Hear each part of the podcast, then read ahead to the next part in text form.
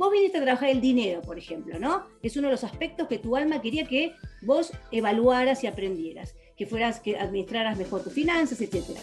Vamos a, vamos a hablar de 100 pesos, ¿no? por 100 dólares, vamos a hablar de un millón de dólares. Es dinero igual. O sea que la apertura en, en cómo vas a vibrar esa experiencia, ese destino, es gigantesco. O sea, no hay límites. Realmente el alma lo único que quiere es que vos entiendas los aspectos vinculares.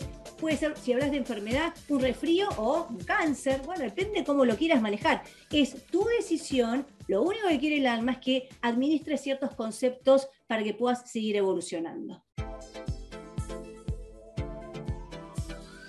Hola, mi nombre es Alfredo de y quiero darles la bienvenida a este episodio de Progresando Ando, que hemos creado con muchísimo cariño con el propósito de contribuir en el progreso y la evolución de cada uno de ustedes en diferentes áreas de sus vidas.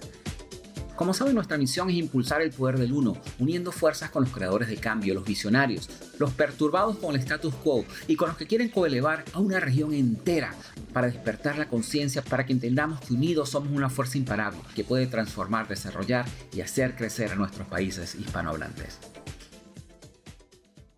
Muy buenas tardes a todas las personas que nos acompañan el día de hoy en la grabación de este nuevo episodio de nuestro programa Progresando Ando. Quiero darle la bienvenida a todas las personas que están conectadas con nosotros el día de hoy por aquí, por la plataforma de Zoom, por las personas que nos están viendo en la plataforma de Facebook. También quiero darles la bienvenida y darles las gracias por estar acompañándonos el día de hoy en esta grabación. El día de hoy les tenemos un episodio súper interesante porque vamos a estar hablando de algo que realmente es un tema el cual conocí hace muchísimos años y el cual en realidad yo podría decir que transformó mi vida. Y se trata de lo que te gustaría saber sobre la vida para empoderar tu existencia a través de la metafísica. Como ustedes saben, mi nombre es Alfredo de Bagna, yo soy el anfitrión de tu programa Progresando Ando, también soy el director regional de Progrivo y fundador de la Academia de Progreso y Líderes del Progreso en Acción. Y ya, como ustedes ya saben, esta, este, e, esta grabación de este episodio y nuestro podcast Progresando Ando está patrocinado por nuestra plataforma de la Academia del Progreso y por nuestra comunidad de líderes del progreso en acción. Si no formas parte todavía de nuestra gran comunidad de líderes del progreso en acción, te invito a que participes porque en realidad estamos teniendo sesiones participativas que están transformando la vida de muchísimas personas. Por otro lado, recuerden de que esto es un episodio, la manera en que nosotros llevamos nuestro programa es totalmente diferente a otros podcasts que a lo mejor ustedes estarán escuchando. Primero que no son conversatorios. Aquí en realidad nosotros tratamos de agregarle el mayor valor posible para que ustedes salgan con algo de todo esto. Y segundo, que además vas a tener la oportunidad de poder ser un coanfitrión del programa aquí conmigo. Así que si ustedes tienen alguna pregunta para las personas que están aquí acompañándonos en el Zoom, lo pueden hacer en nuestra ventana de preguntas y respuestas y los vamos a traer como panelistas para que puedan aquí interactuar con nuestra invitada el día de hoy. Por otro lado, si nos estás escuchando, bien sea en diferido, bien sea ahorita en vivo, estás con nosotros y llegas a tener algún momento, ajá, ajá saca tu teléfono móvil, graba una historia y etiquetas a nuestra invitada del día de hoy, me etiquetas a mí, etiquetas a Progreso Oficial para saber que hemos tenido un impacto positivo en tu vida. Y por otro lado, como ustedes saben, todos nuestros episodios tienen algún recurso de valor que nosotros les vamos a estar entregando. Así que si quieres saber cómo puedes obtener la primera clase gratuita de nuestra invitada de hoy con respecto a la metafísica que vamos a estar hablando más adelante, por favor quédate con nosotros hasta el final. Ok, bueno, para las personas que medio me conocen, y que me han estado siguiendo, una de las cosas que yo siempre comento es que yo nací en una familia muy católica. Y una de las cosas que a lo mejor pocas personas conocen es que yo de pequeño, cuando quería algo, cuando quería un juguete nuevo, que me llevaran a algún sitio, que no me regañaran por alguna travesura que había hecho, yo hacía una promesa. Y la promesa era que yo iría a misa todos los días, bien sea de tres a cuatro días. Depende de qué tan grande era la promesa, eran tres, cinco días, lo que fuera. Muchos de esos días que me tocaban ir a misa eran días de la semana ustedes se imaginan ir a misa un día de la semana, un lunes a las 6 de la tarde, un martes a las 6 de la tarde. En realidad ahí no había muchas personas, solamente estaba yo y, algunas personas ahí que estaban enrachando su rosario y todo eso. Sin embargo, eh, una de las creencias más infundadas que yo tenía era, había muchas cosas que para mí no tenían respuesta o que en realidad no tenían sentido desde el punto de vista religioso. Y siempre tuve la curiosidad. Yo he sido un curioso de la vida, toda la vida. Cuando yo tenía 12 años, yo decidí irme a vivir con mi papá biológico y con su pareja de muchísimos años, una señora que de verdad estuvo con nosotros desde la infancia y, nos contribuyó con todo este conocimiento de, lo que le vamos a estar hablando el día de, hoy. Y, justamente cuando me fui a vivir con ellos, yo tenía una rutina. La rutina era que si yo quería ir a jugar, ir con mis amiguitos, yo tenía que tener una hora de lectura diaria. En ese momento, yo con 12 años, a mí me entregaron un libro. El libro era Metafísica 4 en 1 de Connie Méndez. Para un niño de 12 años, vamos a estar claros, esto fue una batalla intelectual interna después de haber nacido en una familia tan católica, después de todo lo que yo decía, porque realmente en cierta manera cuestionaba, no estaba en nada relacionado con todo eso que yo había aprendido, con todas esas creencias que yo tenía.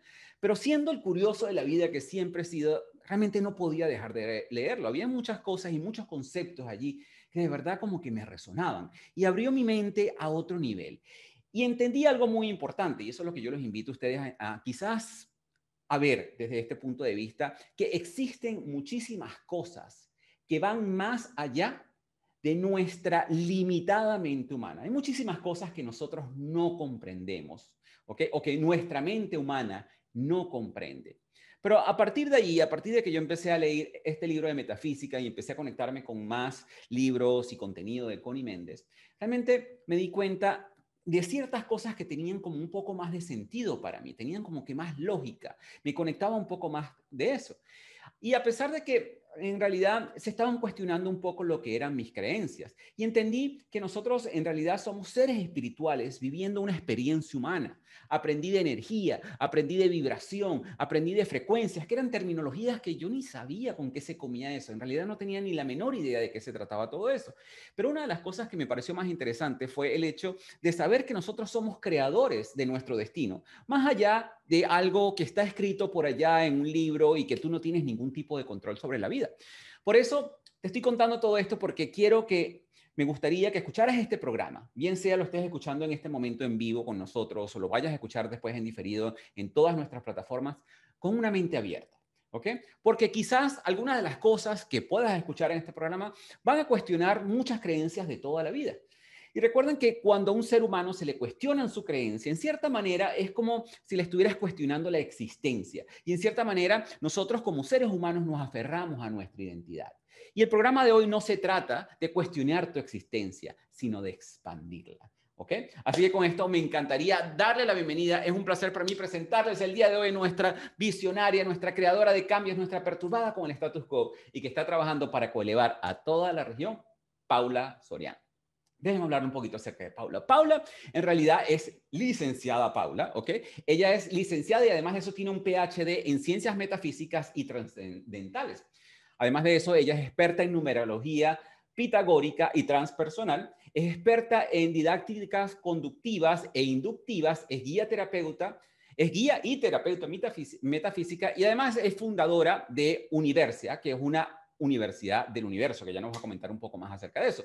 Y además de que es creadora del método Maestría Metafísica Transcendental. Con esto me encantaría, Paula, y de verdad darte las gracias primero que todo por estar participando con nosotros en el programa el día de hoy y darte la bienvenida el día de hoy.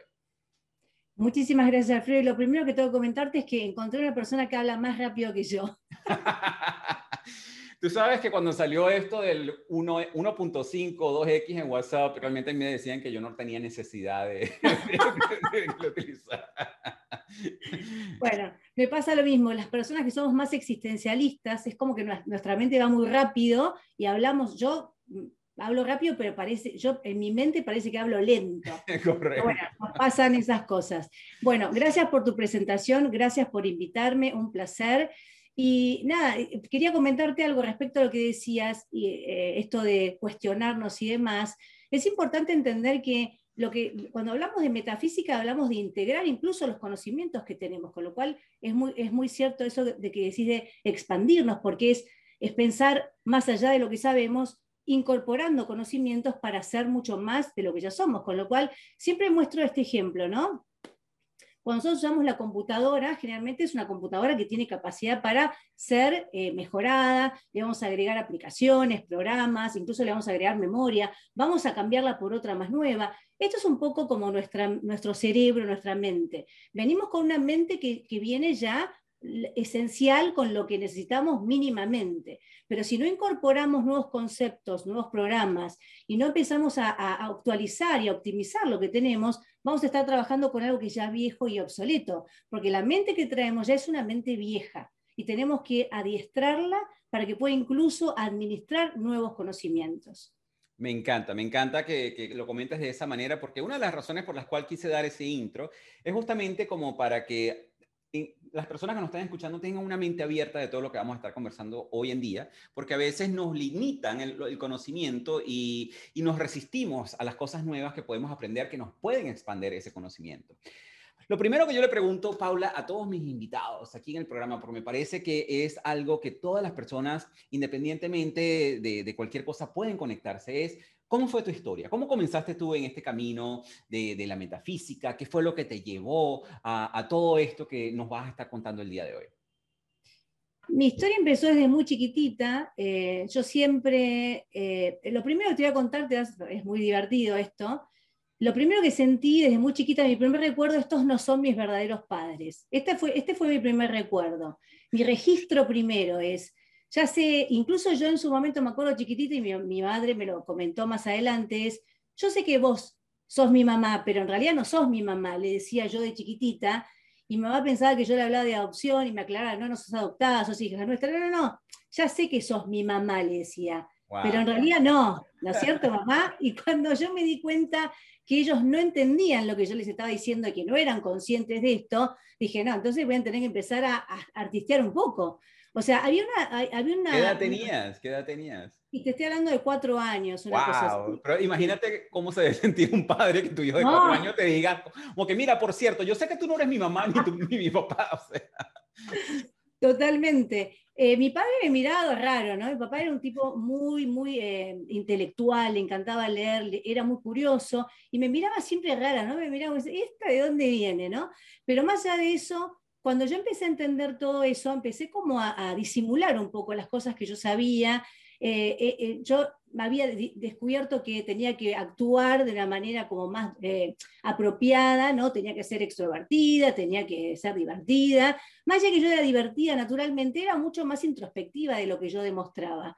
Y, digamos, me pasaron cosas al principio de mis días, o sea, mis padres vivían afuera, mi papá era médico, estábamos, eh, viajamos por todo el mundo con ellos, yo chiquitita, y me cuentan que en una, una situación, el ministro de Francia, que estaba en un hotel al lado de nuestra playa, eh, se juntó conmigo, empezó a hablar. Entonces le dijo a mi padre, yo soy ministro de Francia, me presento, qué sé yo, eh, ¿les molesta si hablo con Paula? Yo tendría cuatro años también, era chiquitita, y ellos se alejaron y él hablaba conmigo, y yo tengo registro de que me estaba diciendo, mira que te tenés que preparar, en este ya, tuve muchas situaciones en donde me hablaban de prepararme, personas humanas, físicas de este planeta. Y luego empezó a pasar esto a nivel más canalización, ¿no? De empezar a conectar. Yo me acuerdo que chiquita le decía a mamá, yo me estoy conectando con Michael. Ah, Michael, el arcángel, mira, no sé si no, no tiene pinta de ser un arcángel, le decía yo, seis, siete años, ¿no? O sea, yo me conectaba con una mónada de conciencias con las cuales yo conversaba y hablaba. Bueno, mi, mi cuestión existencial empezó siempre. Después de adolescente me olvidé, es como que desconecté un poco de todo esto y empecé a entrar en una... ¿eh? Las hormonas. Totalmente, 100% las hormonas. Y digamos, perdí un poco el rumbo, me conecté ya con, con cosas más mundanas que eran, fueron necesarias. Me transformé en una, en una marketinera, que, que, el día de hoy me sirve muchísimo para, para también comunicar aquello que yo puedo proponer. O sea, todo lo, todo lo que hice me sirvió, pero me vi un poco... Eso me pareció muy interesante, que tú empezaste estudiando marketing estratégico de salud, ¿no? Total, total. Mi padre era médico y a mí me encantaba esto de la salud, la sanación. Yo, yo creía que me gustaba la salud, pero me gustaba la sanación. Me encantaba esto de que alguien pudiera curar. Si mi padre, como era oftalmólogo, curaba fácil, no eran eso. Y él siempre decía, yo elegí oftalmología porque es la menos dramática de todas, ¿no? O sea, hacer ver a una persona incluso es muy lúcido dentro del mundo de la medicina, ¿no? Y me, pasó que eh, entendí que después era más un tema de sanación y que pasaba por otro lado y empecé a tener debates muy fuertes con mi padre, que era médico, médico, médico, muy racional, y ahí empecé a entender que mi visión era distinta de lo que era la sanación. Así que bueno, y, te decía que bueno, después tuve una situación muy particular con mi ex marido, que hoy es un, muy amigo mío, el padre de mi hijo. Eso me ayudó a, salir de un brete, o sea, fue una situación difícil en mi vida, fue un matrimonio complicado. Él después estudió metafísica conmigo, o sea que eso nos ayudó, nos entendimos, entendimos que había un contrato, pero todo eso me ayudó a buscar nuevamente ese camino que yo sabía que era un camino más lúcido. Ese fue el punto de partida, después si querés te cuento otras anécdotas, pero por ahí empezó la cosa. Wow, qué interesante. Y justamente una de las preguntas por las cuales yo hago una de las razones por las cuales yo hago esta pregunta es que justamente a mí me gusta que las personas que nos están escuchando vean cómo comienza el, el camino de, transformación de una persona. Y fíjate que en tu caso tú empezaste a cuestionar muchas cosas desde que eras pequeña. Decía como que ya va, esto que me están diciendo y me están condicionando no tiene sentido para mí. Y a, mí me pasaba también eso muchísimo. De por sí cuando ese libro con 12 años que yo tenía, que me llegó a mí cuatro en uno, imagínate, de, de Connie Méndez, yo empecé a leer ese libro, fue como que ya va, pero ¿qué es esto? O sea, que esto, esto este es de otro mundo, no entiendo qué pasó con él. Y a mí me pasaba al revés, ¿no? Cuando me decían cosas, decía, pero esto no es así. Yo quería corregir, ¿no? Incluso mis padres me decían, no, porque vos tendrías que, leer, pero no, es, ¿querés que te cuente cómo es? E, e, era, para mí era al revés. Yo tenía que adaptarme a un mundo que, que sabía que no era real y en algún punto eh, tenía que, que disimular lo que sabía no es que yo sabía desde la... Era una sabiduría natural, esencial, esa que te dice, esto es un mundo ficticio, estamos acá eh, haciendo un rol, vos ahora haces mi mamá, yo en otra vida fui otra cosa. O sea, yo entendía de otras vidas desde muy chiquitita, me costó muchísimo, eh, que para mí es las dos versiones, ¿no? O tenés que, o descubrís de repente un mundo que es el... o tenés que adaptarte para mí fue muy interesante porque ese adaptarme también me permitió entender lo que, lo que sentimos cuando nos tenemos que sobreadaptar a un mundo que en algún punto es virtual. Es virtual. O sea, que, para ti la, la, película Matrix fue un documental, ¿no? Fue una película. Totalmente. Paula, me encantaría que le comentáramos aquí a las personas algo que, que, que vi en una de, de, tus clases, de tus posts, y yo creo que es la mejor manera de empezar este tema con respecto a la metafísica. Que nos compartas acá y le hagamos o quizás vamos a hacer una pregunta a las personas que nos están eh, escuchando aquí en vivo, que nos compartan cuál creen ellos que es la peor enfermedad del ser humano. Me encantaría que ellos nos dijeran aquí, nos comentaran, las personas que están en vivo. Coméntenos aquí en el chat. Me encantaría que ustedes nos dijeran a nosotros cuál es o cuál consideran ustedes que es la peor enfermedad del ser humano. A ver qué nos comentan por aquí. Porque la verdad pienso que esto es una buena manera como que de, empezar a darles una perspectiva a las personas de, cómo trabaja todo esto que vamos a estar hablando el día de hoy, cómo trabaja la, la metafísica, cómo funciona, por qué pasan muchas cosas. Aquí Analía Moro nos está diciendo, pero ya vaya, Analía, Gracias, esa es la respuesta, pero a ver si las personas en Facebook... Analía es alumna, tramposa. Ah, tramposa, Analía, con razón. Este, Gra también dice lo mismo. Marvila nos dice la envidia, ¿ok? ¿Quién ah. más nos comparte la envidia? ¿Qué más? ¿Qué más? Pero bueno, vamos a compartir entonces la respuesta. ¿Cuál es la respuesta, Paula? 100% como dicen mis alumnas, muy bien aprendidas, como decía mi abuela, la victimización, porque la victimización es la que crea la envidia, la victimización es la que crea el miedo, la victimización es la que crea en definitiva cualquier enfermedad física, económica, vincular. Victimizarnos significa que, no, no, sabemos o no reconocemos o no somos conscientes de que somos responsables de absolutamente todo lo que nos sucede en nuestra experiencia de vida, ya sea individual o la colectiva humana, porque hoy incluso estamos viviendo una experiencia de pandemia que es el resultado de una mente humana que produjo esto como consecuencia de aspectos de nuestras vidas que tenemos que reordenar. Nada es casualidad, nada es un error, nada es negativo per se, o en definitiva todo es evolutivo, incluso los aspectos que entre comillas son negativos, incómodos, ponerle para ponerlo desde ese lugar, están buscando nuestra evolución, con lo cual la victimización es la peor enfermedad porque nos desconecta completamente de lo evolutivo. Cuando yo me victimizo, pongo la responsabilidad en el afuera, en el otro, en aquellas cuestiones que no puedo manejar o que creo que no tengo control. Con lo cual, esta es la peor enfermedad y la que está creando, y la que crea siempre, a todas las enfermedades humanas. Completamente. Cuando, cuando yo vi eso que tú comentabas en, en, una de tus clases, la verdad me conecté muchísimo porque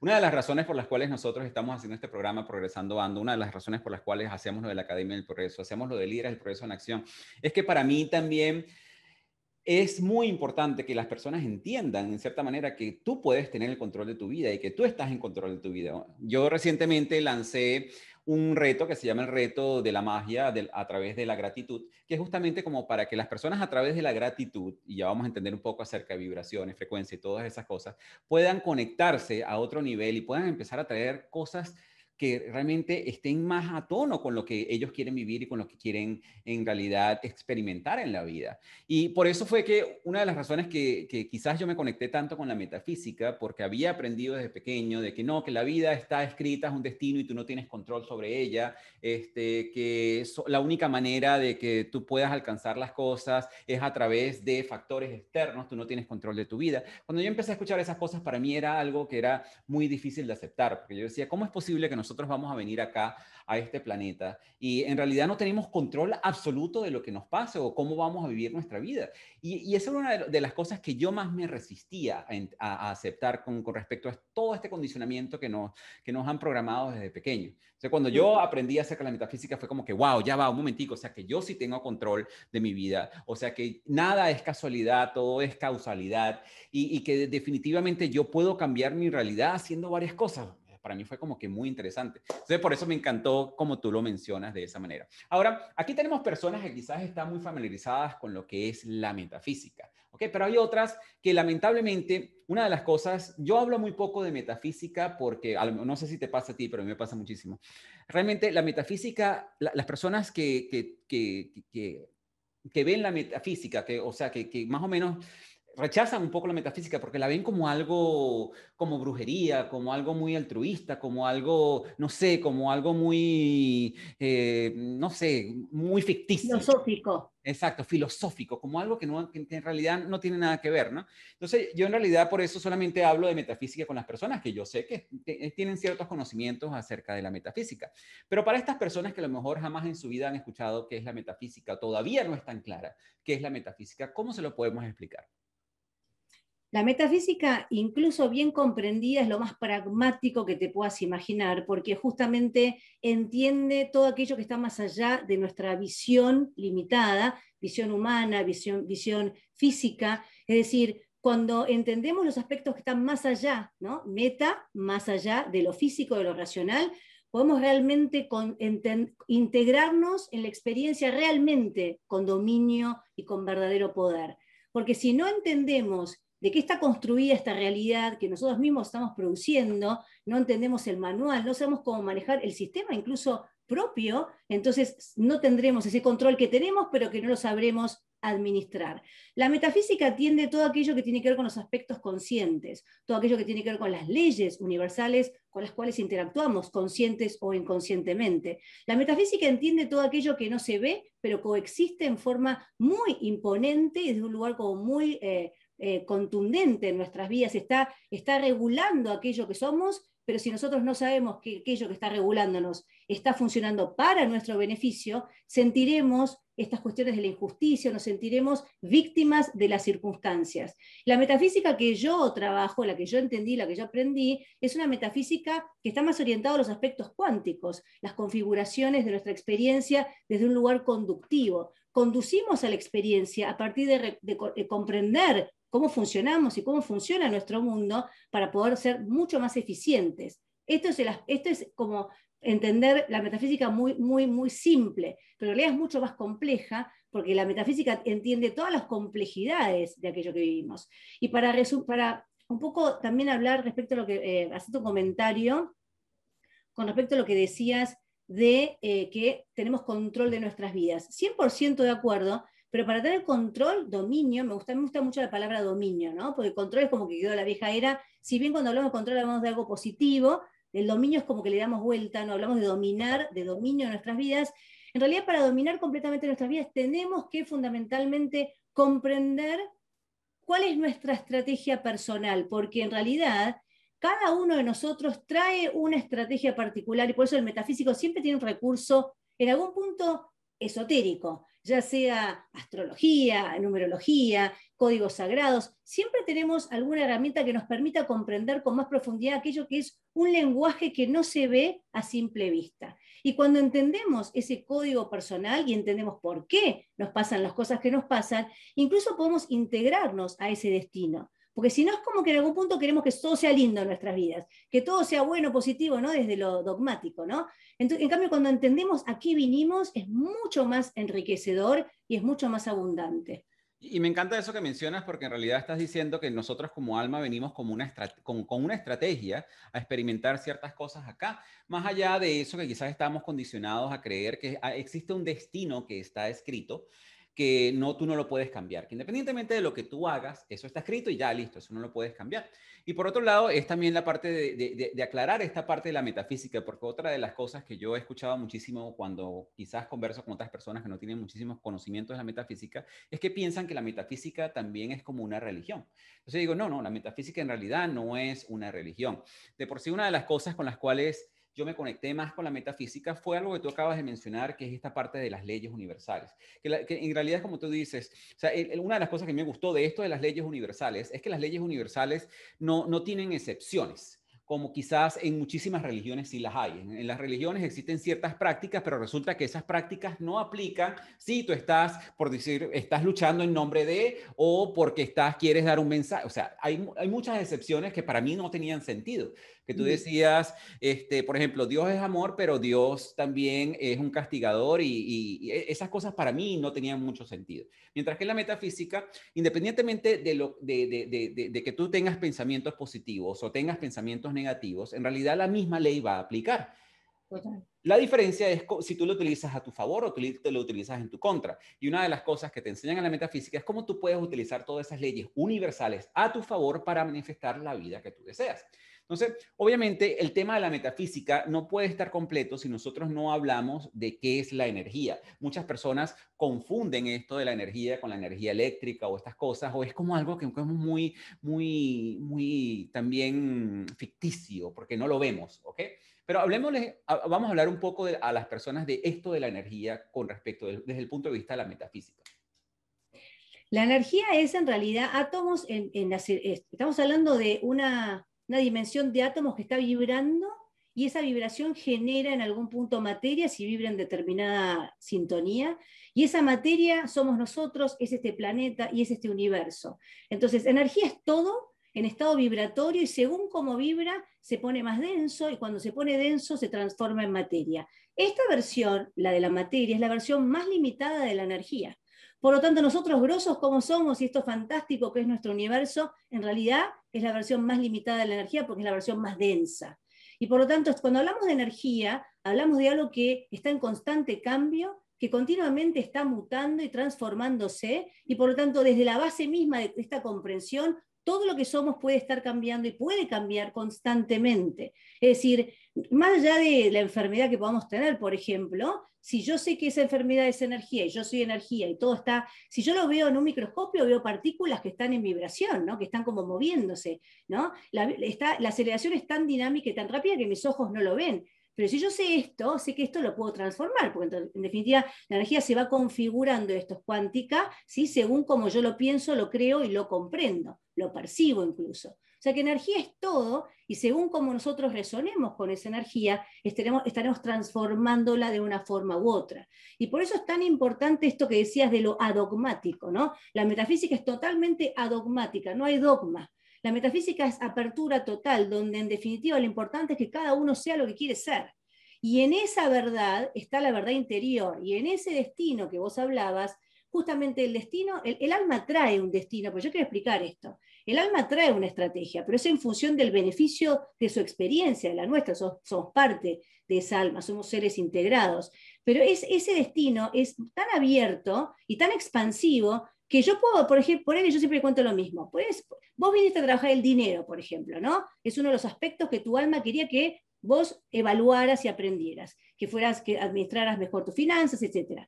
Vamos a, podemos hablar de 100 pesos, ¿no? de 100 dólares, vamos a hablar de un millón de dólares. Es dinero igual. O sea que la apertura en, en cómo vas a vibrar esa experiencia, ese destino, es gigantesco. O sea, no hay límites. Realmente el alma lo único que quiere es que vos entiendas los aspectos vinculares, puede ser, si hablas de enfermedad, un resfrío o un cáncer, bueno, depende de cómo lo quieras manejar. Es tu decisión, lo único que quiere el alma es que administres ciertos conceptos para que puedas seguir evolucionando. Así es. Entonces, fíjate que eh, justamente por eso me pareció tan interesante que vayamos, es como quien dice, escalando en este tipo de conceptos para las personas que no están familiarizadas con el tema.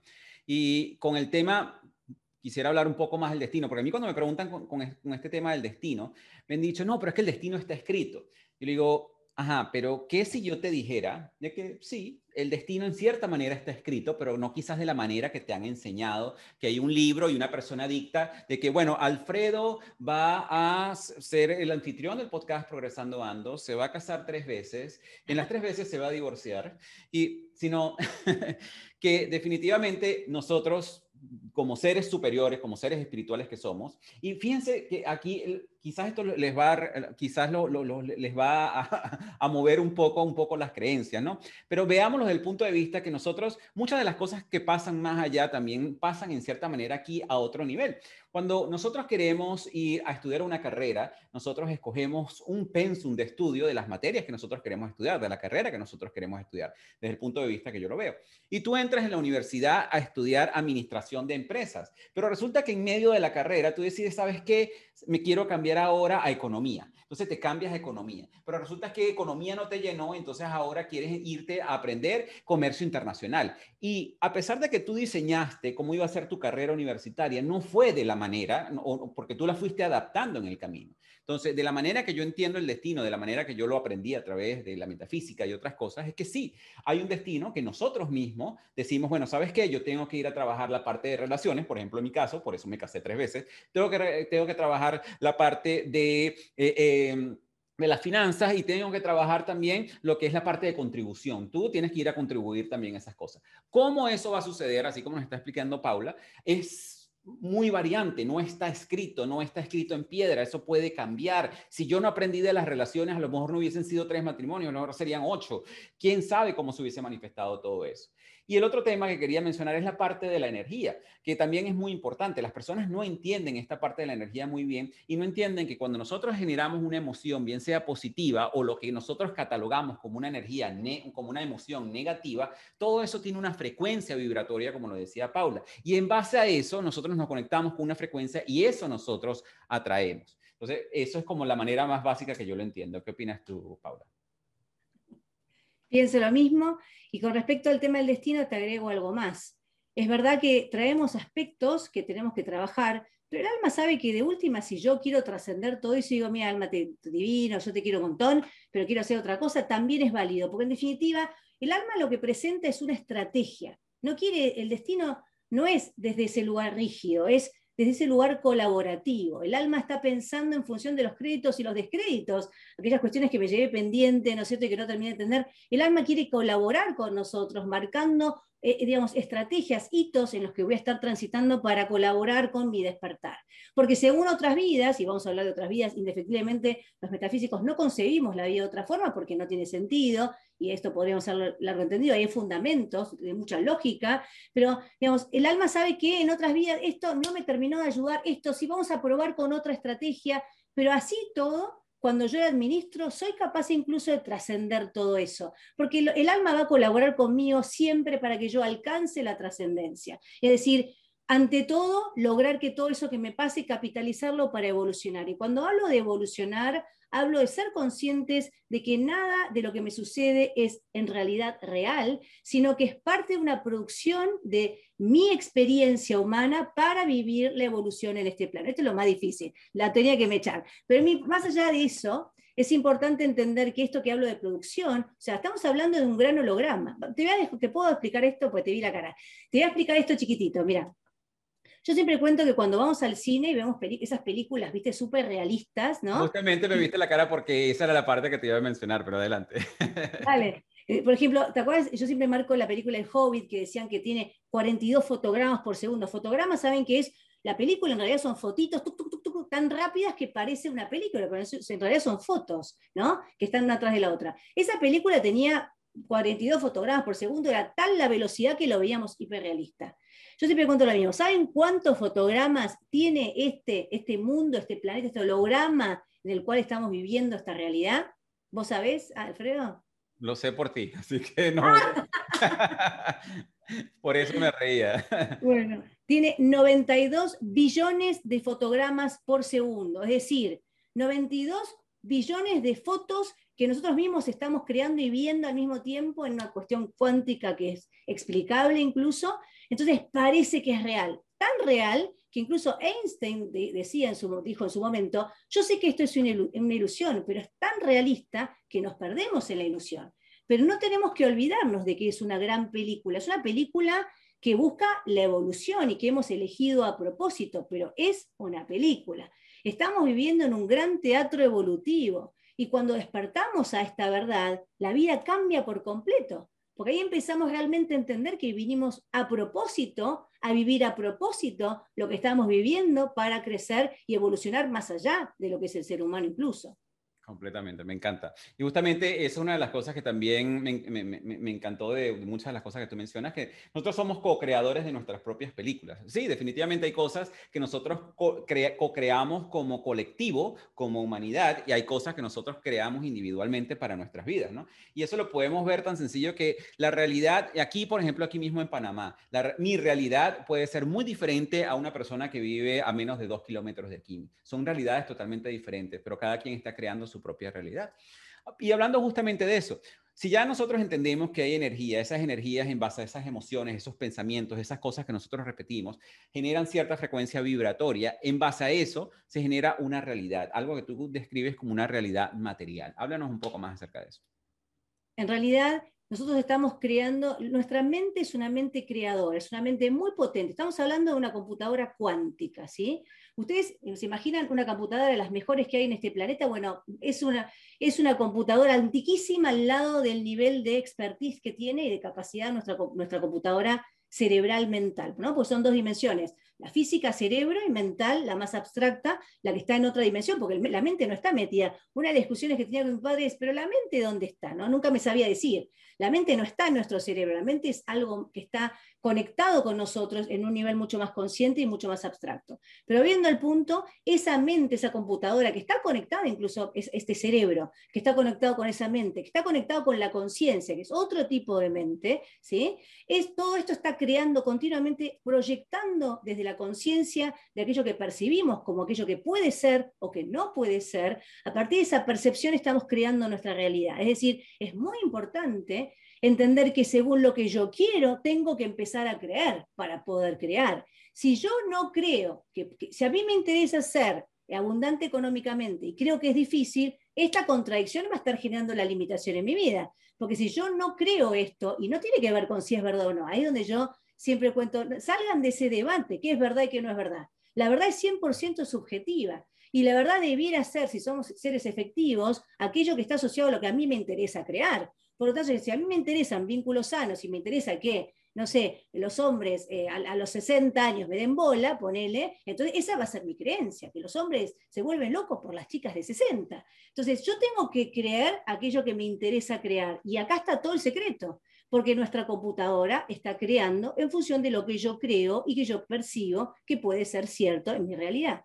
Fíjate que una, una, de las frases más célebres que yo siempre le comento a las personas, y, y, aunque las personas no lo crean, tiene mucho que ver con la metafísica también, es una frase que dice Henry Ford, que él dice, tanto como si lo crees, como si no lo crees, es, tienes la razón. Es la verdad. Tanto como si crees que puedes hacer algo, como si crees que no lo puedes hacer, estás en todo lo cierto. ¿Entiendes? Y esa es la diferencia que existe cuando tú empiezas a, decidir qué quieres hacer con tu vida y que, cómo quieres tomar el control de tu vida.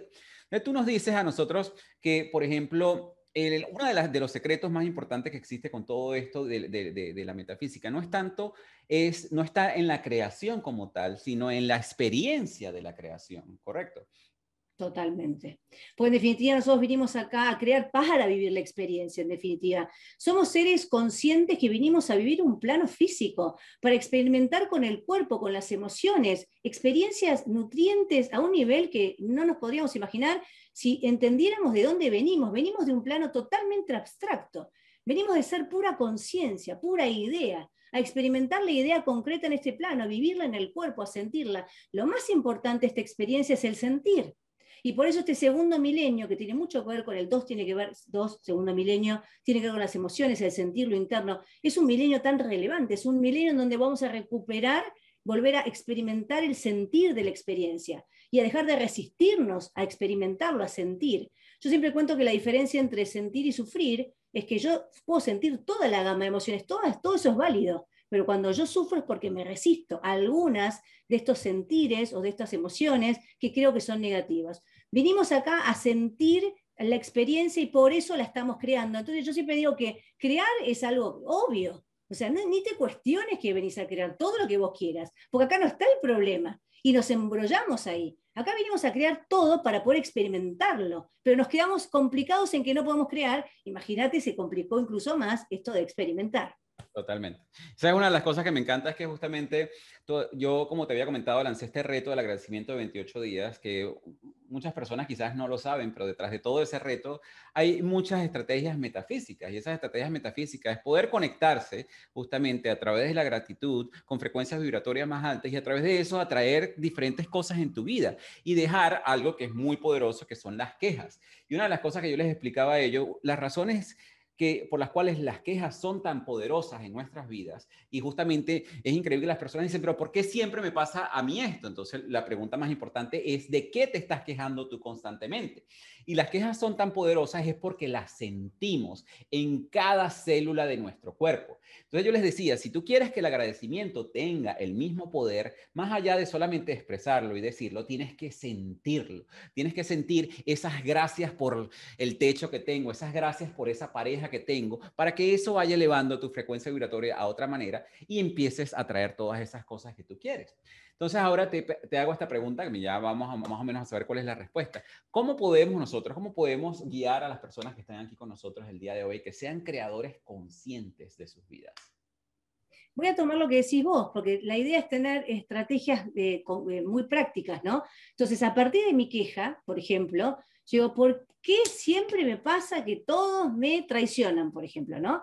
Lo único que tengo que hacer es, yo me quedo con esa frase, la observo, ¿no? Y le cambio la palabra. La traición la cambio por algo positivo. ¿Por qué será que todos siempre me, eh, me, sorprenden en positivo? O sea, lo doy vuelta, pero yo le pongo, ¿cómo puede ser protesto, no? Pero le cambio la energía, ¿no? ¿Cómo puede ser que todos siempre son tan amables conmigo? La verdad que yo no lo puedo creer. Estoy anonadada con ese tema. Y le mantengo la emoción porque somos seres teatrales, pasionales. Entonces, lo único que hay que hacer es cambiarlo. Y el mismo, decirlo de esa forma, que yo me doy gusto decirle, que se vayan todos, viste que lo digo, me, saco las ganas, pero tengo la astucia de girarlo. Y en ese girarlo, mi mente se confunde, yo también, todo empieza a cambiar y empiezo a mover realmente las estructuras de mi energía, empiezo a cambiar realmente mi realidad. Es muy importante, si yo no puedo dejar de quejarme, que es el 99% de la población del mundo, entonces voy a jugar con eso. Yo siempre digo que los aspectos lúdicos son claves. Me encanta, me encanta. O sea, en vez de quejarme negativamente, me quejo positivamente. ¿Por qué todo el mundo quiere escuchar mi programa? No lo entiendo. ¿Por qué todo comprar mis productos? O sea, no puede ser. Estoy harta, harta de que todos me amen tanto. ¿Por qué a todos les encanto? Déjame de Che, no puedo entenderlo. Me encanta, me encanta. Porque justamente eso nos evita algo que tú mencionas, es hacer creadores por rebote. Cuéntanos un poco más acerca de eso.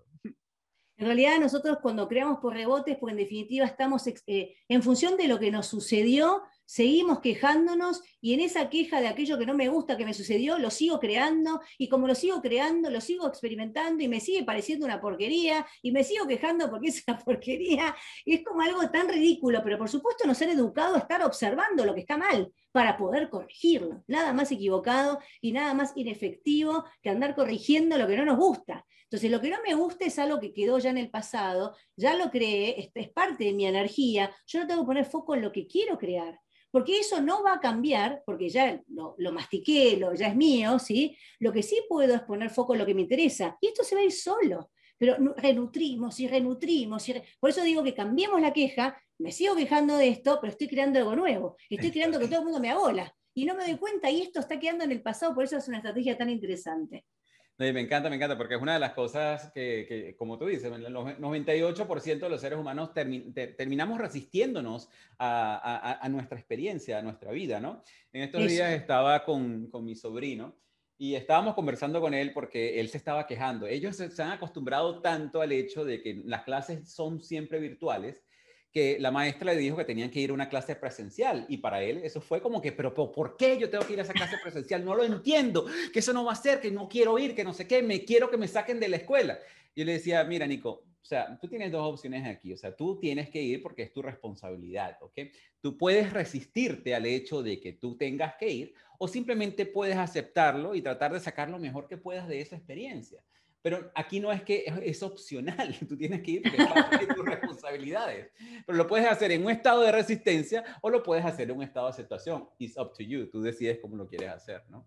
Qué interesante. La aceptación es clave, Alfredo, justamente esa es la clave de todo. Porque cuando yo acepto mi experiencia es donde la puedo cambiar. Si yo no lo acepto, no la puedo transformar. Por eso es la clave. Entonces yo realmente entiendo que mi vida no es exactamente lo que, lo, que quiero. El, el punto de partida clave es lo acepto. Porque si yo parto de la resistencia, estoy yendo hacia atrás, trabajando en el rebote que hablábamos recién. Por lo tanto, yo acepto y aceptar es un gran tema, ¿no? Hace falta mucha madurez, mucho entrenamiento para aceptar lo que estamos viviendo porque nos da miedo, nos produce pánico, nos da enojo, nos frustra. O sea que eso que no queremos aceptar, es complejo. Pero tenemos que entrenarnos para aceptar, para partir de allí recién empezar a transformar.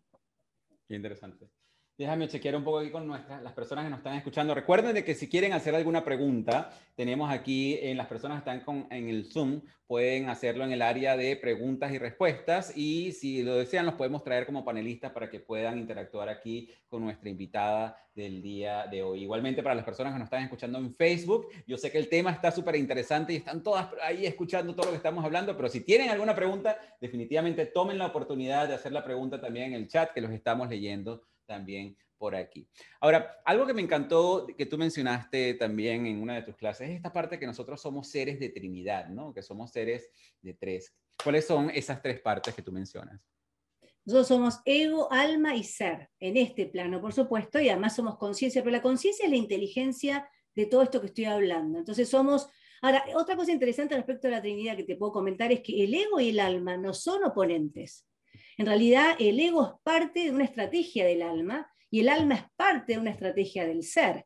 Por lo tanto, somos una Trinidad que está integrada y si entendemos cómo funciona todo esto, podremos realmente trabajar en colaboración. Nada mejor que el ego puede escuchar al alma para dejarse guiar por ella Incluso el alma, ya sabemos que se dejó guiar por el ser y por eso está trabajando en este plano, en esta evolución. Es decir, estamos hablando de una Trinidad que ya viene muy potente y que tiene una inteligencia llamada conciencia, que en realidad está guiándonos continuamente, pero cuando el ego se resiste a lo que le tocó en función de la estrategia del alma que la pensó para que al ego le vaya bien, ¿sí? porque más allá de que tuvo que atravesar la enfermedad o tuvo que atravesar, no sé, un problema de, matrimonio, eso era para que pudiera crecer y aprender y trabajar otros aspectos mucho más valiosos que están más adelante en el camino. Excelente. Perfecto. Bueno, aquí tenemos una pregunta que nos está haciendo Marvila, que es, ¿hay una manera de resetear la mente para entender cuál es el propósito que tiene el alma? En realidad es muy práctico. A través de la numerología decodificarse ese mapa en un microsegundo. O sea, una de las cosas que doy eh, que mi curso es justamente eso. La estrategia metafísica es primero entender cuál es la estrategia del alma. Y no es algo rígido, ¿sí? Y por supuesto, una vez que la entendiste, recién ahí empieza el camino, ¿no? Porque vos vas a entenderla y vas a tener que aprender a administrar todo eso que trae el alma tan rico. Pero entenderlo alivia completamente, nos permite aceptar el porqué de nuestras circunstancias. Entendemos que no fue aleatorio, que tenía un sentido y el sentido es muy trascendental. Y, y la estrategia es muy completa y muy precisa. Por lo tanto, no no hace falta ir mucho más allá.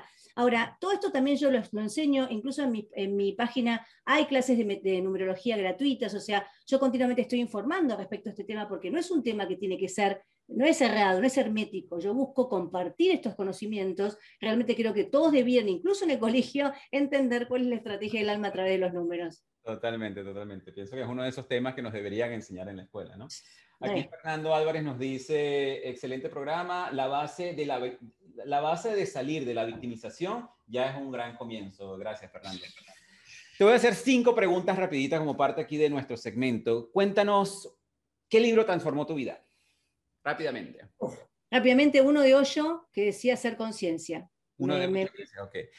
Algo que muchas personas pueden pensar de ti, pero que están totalmente equivocados. Que soy una persona extrovertida, soy totalmente rata de biblioteca. Qué interesante. ¿Cuál ha sido tu mayor error en finanzas? Uh, eh, mi mayor error fue subestimar eh, el, poder que tiene, a ver, fue subestimar eh, mi bicicleta. O sea, yo pensaba bicicleta, bicicleta, o sea, en algún punto me di cuenta que tenía que ordenarme y me empecé a ordenar. desorden. El desorden financiero. ¿Cuál ha sido tu mayor error a nivel de relaciones? Eh, la culpa, yo, tengo, en mi estrategia álmica traigo a resolver la culpa y por la culpa quizás eh, malcrié un poco a mis hijos. y ahora, algo que creías antes que ya no crees. Eh, creía que, esta es fuerte, te lo voy a decir porque es la verdad.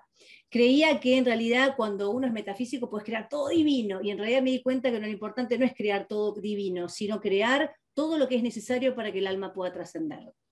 Y, eso me parece súper interesante porque tú mencionabas justamente que a veces si venimos a trabajar el dinero se puede tratar de 100 dólares como se puede tratar de un millón de dólares. O sea, realmente hay un... Y lo que pasa es que nosotros no, nos enfocamos como quien dice en la parte más grande, pero no necesariamente tiene que ser, sino venimos a aprender algo y, y realmente cómo se manifiesta esa lección puede variar muchísimo, ¿no? Yo vine a trabajar realmente eso, venía a trabajar ser independiente económicamente justamente para poder empoderarme, porque cuando entendemos, cuando el, metafísico es abundante, pero eh, empecé pensando en el esfuerzo, luego empecé a entender que pasaba por otro lado, luego descubrí la alquimia que tiene el dinero como poder, incluso material, así que eh, la vida me ayudó muchísimo con este desorden que yo tenía para entender bien cómo resuelvo el tema del, dinero. Y el dinero es un aspecto en numerología muy potente, es un aspecto del dinero, hoy, hoy dinero moneda, billete, antes era otra cosa, no importa, ese, ese intercambio que hacemos para poder adquirir, eh, eh, administrar este poder en algún punto. Es muy importante para tener luego poder verdadero, porque para tener poder, poder verdadero, ese trascendental, primero tuvo que pasar por el poder mundano. Así es. Primero. Exactamente. Y antes de que nos comentes un poco más, porque sé que tienes muchas otras capacitaciones que van en muchísimo más profundidad con respecto a la, a, la metafísica. Y para que le, una pregunta que estoy dejando para el final, que es cómo nosotros podríamos recuperar ese poder, cómo nosotros podemos despertar lo que tú llamas, lo, lo que se llama la realidad causal.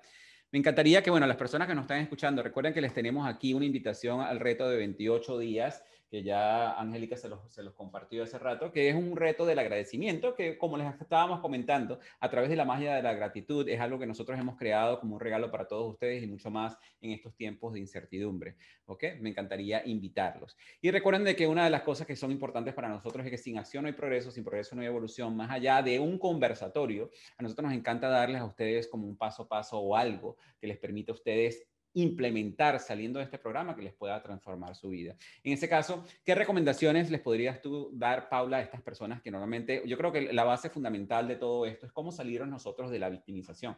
Yo pienso que es muy importante reconocer de que la victimización no nos va a llevar justamente a manifestar esa vida que no queremos. Pero, ¿qué paso a paso le podríamos dar aquí a las personas para que puedan salir de esa victimización? Mira, algo muy técnico. A mí me gusta ser como muy técnica. Eh, como técnica, si, realmente sos consciente, le digo a me está escuchando, de que entendés que en definitiva volver a recuperar el poder te ayuda más que, o sea, esto de poner el dedo afuera es muy fácil, es, como simplista, pero en algún punto te quita todo el poder y no es real. Cuando yo vuelvo a mi poder, no solamente me toca hacer cargo, por la me toca hacer cargo de que esto que estoy viendo en mi vida lo creé yo, esto, ¿en qué momento yo creé esta enfermedad. Bueno, en algún momento y quizás incluso en otras vidas, pero sin importar, cuando yo recupero el poder, digo, esto me corresponde a mí resolverlo, gano, el, recupero el poder que me da el poder de cambiarlo. Entonces, no tiene ningún sentido poner el dedo afuera, además de que no es real. Entonces, yo siempre digo que utilicen el dedo. No, porque, viste, me contagió de tal cosa. Giro el dedito ¿eh? y me pregunto, ¿en qué momento yo vibré en la resonancia de contagiarme esto. Y en algún punto incluso no es negativo. O sea, tendré que reforzar algunas cuestiones en las, de pensamiento, qué estaba pensando. Yo siempre digo, fíjate qué te pasó 24 horas antes, qué te pasó un mes antes. Empezar a apuntar el dedo hacia uno en el mejor de los sentidos y no desde un lugar de voz culpable, sino responsable, que nos invita a tener el poder de nuevo. Totalmente. Yo creo que la manera más fácil de explicárselo a las personas que nos están escuchando es cambiar la culpa, bien sea a otras personas o a ti mismo, por responsabilidad, la responsabilidad a ti mismo. Aquí les estoy compartiendo el enlace para que se puedan unir a la clase gratuita de Paula, donde explica muchas de estas cosas que hemos conversado el día de hoy con muchísimo más detalle, va muchísimo más a profundidad lo que hemos conversado, conversado el día de hoy y que definitivamente si están interesados, ya saben que bien sea en nuestro programa diferido, en nuestras plataformas. Les vamos a estar compartiendo los enlaces de Paula para que puedan conectar con ella y puedan profundizar más acerca de este gran conocimiento que nos ha compartido el día de hoy acerca de metafísica. De verdad que, bueno, muchísimas gracias a todas las personas que se conectaron el día de hoy y a las personas que están aquí en Facebook y las que están con nosotros en Zoom. Y para cerrar, me gustaría que nos comentaras aquí cómo podemos entonces despertar a esa realidad causal. Oh, yo siempre digo que en definitiva, si no somos conscientes, no podemos despertar. Y despertar desde ese lugar consciente significa adquirir la capacidad de objetividad. Lo primero que tenemos que hacer es dejar de reaccionar instintivamente a partir de todo lo que nos sucede. Ser intuitivos, que es el opuesto al instinto, siendo más objetivos, frenando un poquito. Técnicamente hablando, freno esto que me está pasando, digamos, permito que el sistema enloquezca un minuto yo lo dejo, luego me corro un poquito para atrás y entiendo que tengo la capacidad de cambiar todo esto. Desde el momento en que yo me digo, yo puedo cambiar todo porque tengo ese poder, todo el sistema muta. Es como que todo el sistema empieza a vibrar en una sintonía altísima. Y desde ese lugar empiezo a despertar, porque me doy cuenta que todo depende de mí y que como todo depende de mí, yo tengo el poder. Y como tengo el poder, en definitiva, yo puedo crear realmente la vida que yo quiero. Ese es el punto de partida. De todas formas, siempre cuento que hace falta entrenamiento, conocimiento, porque no alcanza con un ratito, no alcanza con un par de cosas que nos decimos diferentes. Tenemos que realmente entrenarnos. Y en este momento, en esta era planetaria humana, que se viene bien desafiante a propósito, porque tenemos que trascender como seres humanos y como colectivo, está la gran oportunidad de crecer realmente, tendremos que estar a la altura de las circunstancias estar a la altura de las circunstancias. Esa parte es súper importante. Y también es eso que tú nos mencionas. Lamentablemente vivimos en un mundo donde nos las pasamos reaccionando. Y esas reacciones a veces son las que nos meten a nosotros en problemas, porque son reacciones muy emocionales sin pensarlas. Y cuando nosotros nos tomamos ese, e, e, ese, ese espacio de 3, 4, 5 segundos para pensar antes de actuar, definitivamente nuestra vida se eh, cambia. Si algo definitivamente pueden aplicar después de que salgan en este podcast, es simplemente monitoreen cuando ustedes están reaccionando, cuáles son las consecuencias y empiecen a practicar, a pausar antes de decir algo o antes de hacer algo que los pueda meter en problemas. Muchísimas gracias a todas las personas que se conectaron el día de hoy. Paula, ha sido un honor y una bendición tenerte en el programa el día de hoy. Un abrazo. Muchas gracias a vos, Alfredo. Besos a todas. Un placer.